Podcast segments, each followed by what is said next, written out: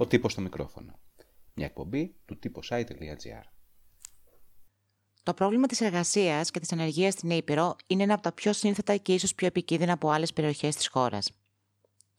Παρότι η περιφέρεια δεν έχει το μεγαλύτερο ποσοστό ανεργίας, όπως εσφαλμένα αναφέρεται συχνά μαζί με τα στοιχεία της Δυτικής Μακεδονίας, όπου καταγράφονται τα μεγαλύτερα πανελλαδικά ποσοστά, τα προβλήματα είναι ποιοτικά.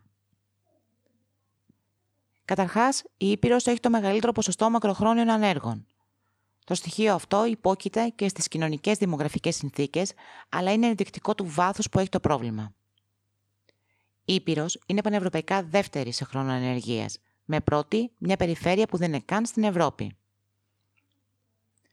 Η νήσι Μαγιότ είναι μια γαλλική απικία στον Ειρηνικό, που έχει ευρώ και το μεγαλύτερο ποσοστό μακροχρόνιων ανέργων. Σύμφωνα με τα στοιχεία της Eurostat, οι 8 από τις 10 περιφέρειες με μεγαλύτερα ποσοστά ανεργίας είναι ελληνικές. Η Αττική, που είναι τέταρτη στη σειρά, είναι και η περιοχή με το μικρότερο ποσοστό ανεργίας στην Ελλάδα. Το πρόβλημα της ανεργίας έχει γίνει αντικείμενο πολιτικής μετάφρασης και εκμετάλλευσης τα τελευταία χρόνια, με το πρωταρχικό στοιχείο το ποσοστό δηλαδή να γίνεται κατά καιρού σημαία. Όντως, η ανεργία μειώνεται σε ποσοστά, ωστόσο οι εργαζόμενοι και οι νέοι αμείβονται όλο και λιγότερο.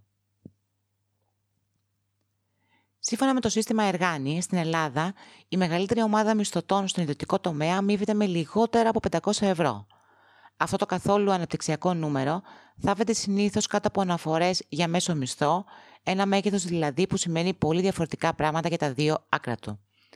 Δείτε για παράδειγμα που έχει φτάσει η ανισότητα υπαλλήλων διευθυντικών στελεχών στην Αγγλία.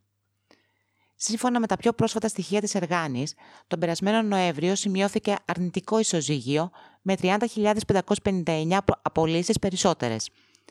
Η Ήπειρος κράτησε το σταθερό γενικά της νούμερο με 726 περισσότερες προσλήψεις. Το ενδιαφέρον είναι ότι η λήξη συμβάσεων ορισμένου χρόνου είναι σχεδόν το μισό των νέων αναγγελιών πρόσληψης. Σε επίπεδο ενδεκάμινου του 2019, στον νομό Ιωαννίνων έχουν καταχωρηθεί 37.758 προσλήψεις και 19.155 λήξεις συμβάσεων. Ήπειρος διαθέτει και ένα ακόμα ανησυχητικό στατιστικό.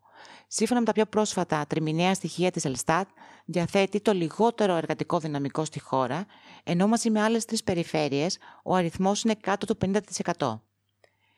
Οι άνεργοι είναι 21.700 άτομα, οι απασχολούμενοι 112.600 και οι μη ενεργοί είναι 154.900.